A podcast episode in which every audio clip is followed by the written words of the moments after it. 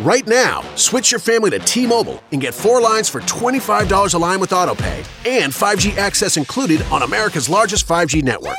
So don't wait. Get unlimited and nationwide 5G access for the whole family for just $25 a line. Visit a T-Mobile store or T-Mobile.com today Plus taxes and fees. Customers may notice lower speeds and further reduction if using over 50 gigs a month due to data prioritization. Video at 480p. Unlimited while on our network. Qualifying credit and 4 plus lines required. Capable device required for 5G. Coverage not available in some areas. Some uses may require certain features. See T-Mobile.com.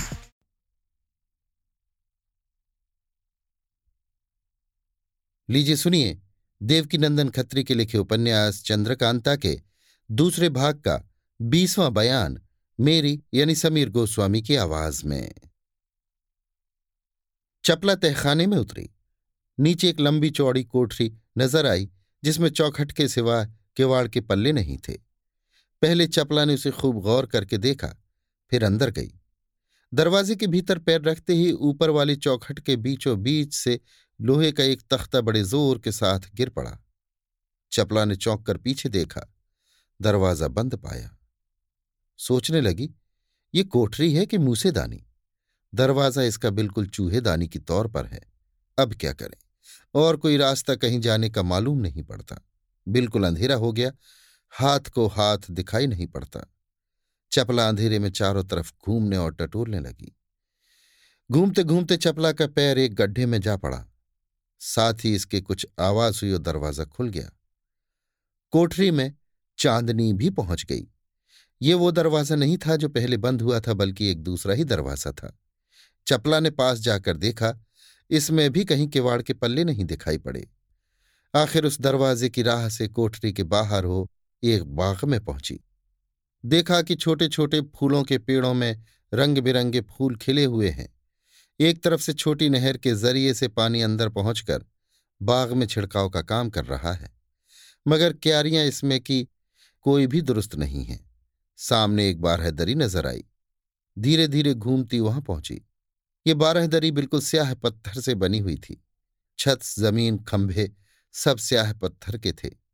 बीच में संगमरमर के सिंहासन पर हाथ भर का एक सुर्ख चौखूटा पत्थर रखा हुआ था। चपला ने उसको देखा। उस पर यह खुदा हुआ था ये तिलिस्म है, इसमें फंसने वाला कभी निकल नहीं सकता। हाँ, अगर कोई इसको तोड़े तो सब कैदियों को छुड़ा ले और दौलत भी उसके हाथ लगे। तिलिस्म तोड़ने वाले के बदन में खूब ताकत भी होनी चाहिए, नहीं तो मेहनत बेफायदे है। चपला को इसे पढ़ने के साथ ही यकीन हो गया कि अब जान गई। जिस राह से मैं आई हूँ, उस राह से बाहर जाना कभी नहीं हो सकता। कोठरी का दरवाज़ा बंद हो गया। बाहर वाले दरवाजे को कमंद से बांधना व्यर्थ हुआ। मगर शायद वो दरवाज़ा खुला हो जिससे इस बाग में आई हूँ। ये सोचकर चपला फिर उसी दरवाजे की तरफ़ गई। मगर उसका कोई निशान तक नहीं मिला। ये भी नहीं मालूम हुआ कि किस जगह दरवाज़ा था। फिर लौटकर उसी बारहदरी में पहुँची और सिंहासन के पास गई। जी में आया कि इस पत्थर को उठा लो। अगर किसी तरह बाहर निकलने का मौका मिले तो इसको भी साथ लेती जाऊँगी, लोगों को दिखाऊँगी। पत्थर उठाने के लिए झुकी, मगर उस पर हाथ रखा ही था कि बदन में सनसनाहट पैदा हुई और सिर घूमने लगा। यहाँ तक कि बेहोश होकर ज़मीन पर गिर पड़ी। जब तक दिन बाकी था, चपला बेहोश पड़ी रही। शाम होते होते होश में आई। उठकर नहर के किनारे गई। हाथ मुँह धोए, जी ठिकाने हुआ। उस बाग में अंगूर बहुत लगे हुए थे, मगर उदासी और घबराहट के सबब चपला ने एक दाना भी न खाया। फिर उसी बारहदरी में पहुँची। रात हो गई और धीरे धीरे वो बारहदरी चमकने लगी। जैसे जैसे रात बीतती जाती थी, बारहदरी की चमक भी बढ़ती जाती थी। छत दीवार, ज़मीन और खंभे सब चमक रहे थे। कोई जगह उस बारहदरी में ऐसी न थी जो दिखाई न देती हो, बल्कि उसकी चमक से सामने वाला थोड़ा हिस्सा बाग का भी चमक रहा था। ये चमक काहे की है, इसको जानने के लिए चपला ने ज़मीन, दीवार और खंभों पर हाथ फेरा, मगर कुछ समझ न आया। ताज्जुब, डर और नाउम्मीदी ने चपला को सोने न दिया। तमाम रात जागते ही बीती। कभी दीवार टटोलती, कभी उस सिंहासन के पास जा, उस पत्थर को गौर से देखती जिसके छूने से बेहोश हो गई थी। सवेरा हुआ, चपला फिर बाग में घूमने लगी। उस दीवार के पास पहुँची जिसके नीचे से बाग में नहर आई थी। सोचने लगी, दीवार बहुत चौड़ी नहीं है, नहर का मुँह भी खुला है, इस राह से बाहर हो सकती हूँ। आदमी के जाने लायक रास्ता बखूबी है। बहुत सोचने विचारने के बाद चपला ने यही किया। कपड़े सहित नहर में उतर गई।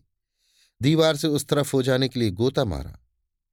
काम पूरा हो गया, अर्थात उस दीवार के बाहर हो गई। पानी से सिर निकाल कर देखा तो नहर को बाग के भीतर की बनिस्बत चौड़ी पाया। पानी के बाहर निकली और देखा कि दूर सब तरफ़ ऊँचे ऊँचे पहाड़ दिखाई देते हैं, जिनके बीचों बीच से ये नहर आई है और दीवार के नीचे से होकर बाग के अंदर गई है। चपला ने अपने कपड़े धूप में सुखाए अय्यारी का बटुआ भीगा न था क्योंकि उसका कपड़ा रोगनी था। जब सब तरह से लैस हो चुकी, वहाँ से सीधे रवाना हुई। दोनों तरफ़ ऊँचे ऊँचे पहाड़, बीच में नाला, किनारे पारिजात के पेड़ लगे हुए। पहाड़ के ऊपर किसी तरफ़ चढ़ने की जगह नहीं। अगर चढ़े भी तो थोड़ी दूर ऊपर जाने के बाद फिर उतरना पड़े। चपला नाले के किनारे रवाना हुई। दोपहर दिन चढ़े तक लगभग तीन कोस चली गई। आगे जाने के लिए रास्ता न मिला, क्योंकि सामने से भी एक पहाड़ ने रास्ता रोक रखा था, जिसके ऊपर से गिरने वाला पानी का झरना नीचे नाले में आकर बहता था। पहाड़ी के नीचे एक दालान था, जो अंदाज में दस गज लंबा और गज भर चौड़ा होगा। गौर से देखने से मालूम होता था कि पहाड़ काट के बनाया गया है। इसके बीचों बीच पत्थर का एक अजदहा था, जिसका मुँह खुला हुआ था और आदमी उसके पेट में बखूबी जा सकता था। सामने एक लंबा चौड़ा संगमरमर का साफ़ चिकना पत्थर भी ज़मीन पर जमाया हुआ था। अजदहे को देखने के लिए चपला उसके पास गई। संगमरमर के पत्थर पर पैर रखा ही था कि धीरे धीरे अजदहे ने दम खींचना शुरू किया और कुछ ही देर बाद यहाँ तक खींचा कि चपला का पैर न जम सका। वो खिंचकर उसके पेट में चली गई, साथ ही बेहोश भी हो गई। जब चपला होश में आई, उसने अपने को एक कोठरी में पाया जो बहुत तंग सिर्फ़ दस बारह आदमियों के बैठने लायक होगी कोठरी के बगल में ऊपर जाने के लिए सीढ़ियाँ बनी हुई थी। चपला थोड़ी देर तक अचंभे में भरी हुई बैठी रही। तरह तरह के ख्याल उसके जी में पैदा होने लगे। अक्ल चकरा गई कि ये क्या मामला है? आखिर चपला ने अपने को संभाला और सीढ़ी के रास्ते छत पर चढ़ गई। जाते ही सीढ़ी का दरवाज़ा बंद हो गया। नीचे उतरने की जगह न थी। इधर उधर देखने लगी। चारों तरफ़ ऊँचे ऊँचे पहाड़। सामने एक छोटी सी खोह नज़र पड़ी, जो बहुत अंधेरी न थी, क्योंकि आगे की तरफ़ से उसमें रोशनी पहुँच रही थी। चपला लाचार होकर उस खोह में घुसी। थोड़ी ही दूर जाकर एक छोटा सा दालान मिला। यहाँ पहुंचकर देखा कि कुमारी चंद्रकांता बहुत से बड़े बड़े पत्ते आगे रखे हुए बैठी हैं और पत्ते पर पत्थर की नोक से कुछ लिख रही हैं। नीचे झाँक कर देखा तो बहुत ही ढलवा पहाड़ी। उतरने की जगह नहीं। उसके नीचे कुंवर बीरेंद्र सिंह और ज्योतिषी जी खड़े ऊपर की तरफ़ देख रहे हैं। कुमारी चंद्रकांता के कानों में चपला के पैर की आहट पहुँची। फिर के देखा, पहचानते ही उठ खड़ी हुई और बोली, वाह सखी, खूब पहुँची। देख, सब कोई नीचे खड़े हैं। ऐसी कोई तरकीब नज़र नहीं आती कि मैं उन तक पहुंचूं। उन लोगों की आवाज़ मेरे कान तक पहुँचती है, मगर मेरी आवाज़ कोई नहीं सुनता। तेज सिंह ने पूछा है कि तुम किस राह से यहाँ आई हो? उसी का जवाब इस पत्ते पर लिख रही हूँ। इसे नीचे फेंकूँगी। चपला ने पहले खूब ध्यान करके चारों तरफ़ देखा। नीचे उतरने की कोई तरकीब नज़र न आई। तब बोली, कोई ज़रूरत पत्ते पर लिखने की नहीं है। मैं पुकार के कहे देती हूँ। मेरी आवाज़ वे लोग बखूबी सुनेंगे। पहले ये बताओ तुमको बगला निगल गया था या किसी दूसरी राह से आई हो?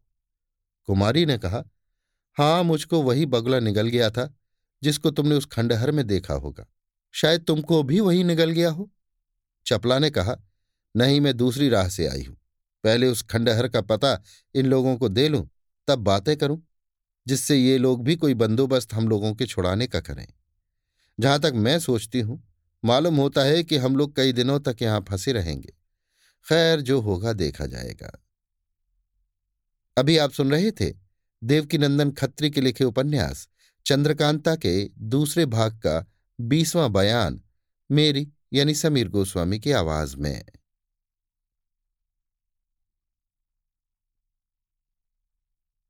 Big Mac chicken McNuggets no Big Mac and quarter pounder with cheese और fish You'd be doing the same thing if you were at McDonald's because you can choose not just one, but two of your favorites for just six bucks. Tasty Big Mac, crispy 10 piece chicken McNuggets, juicy quarter pounder with cheese, or savory filet o fish.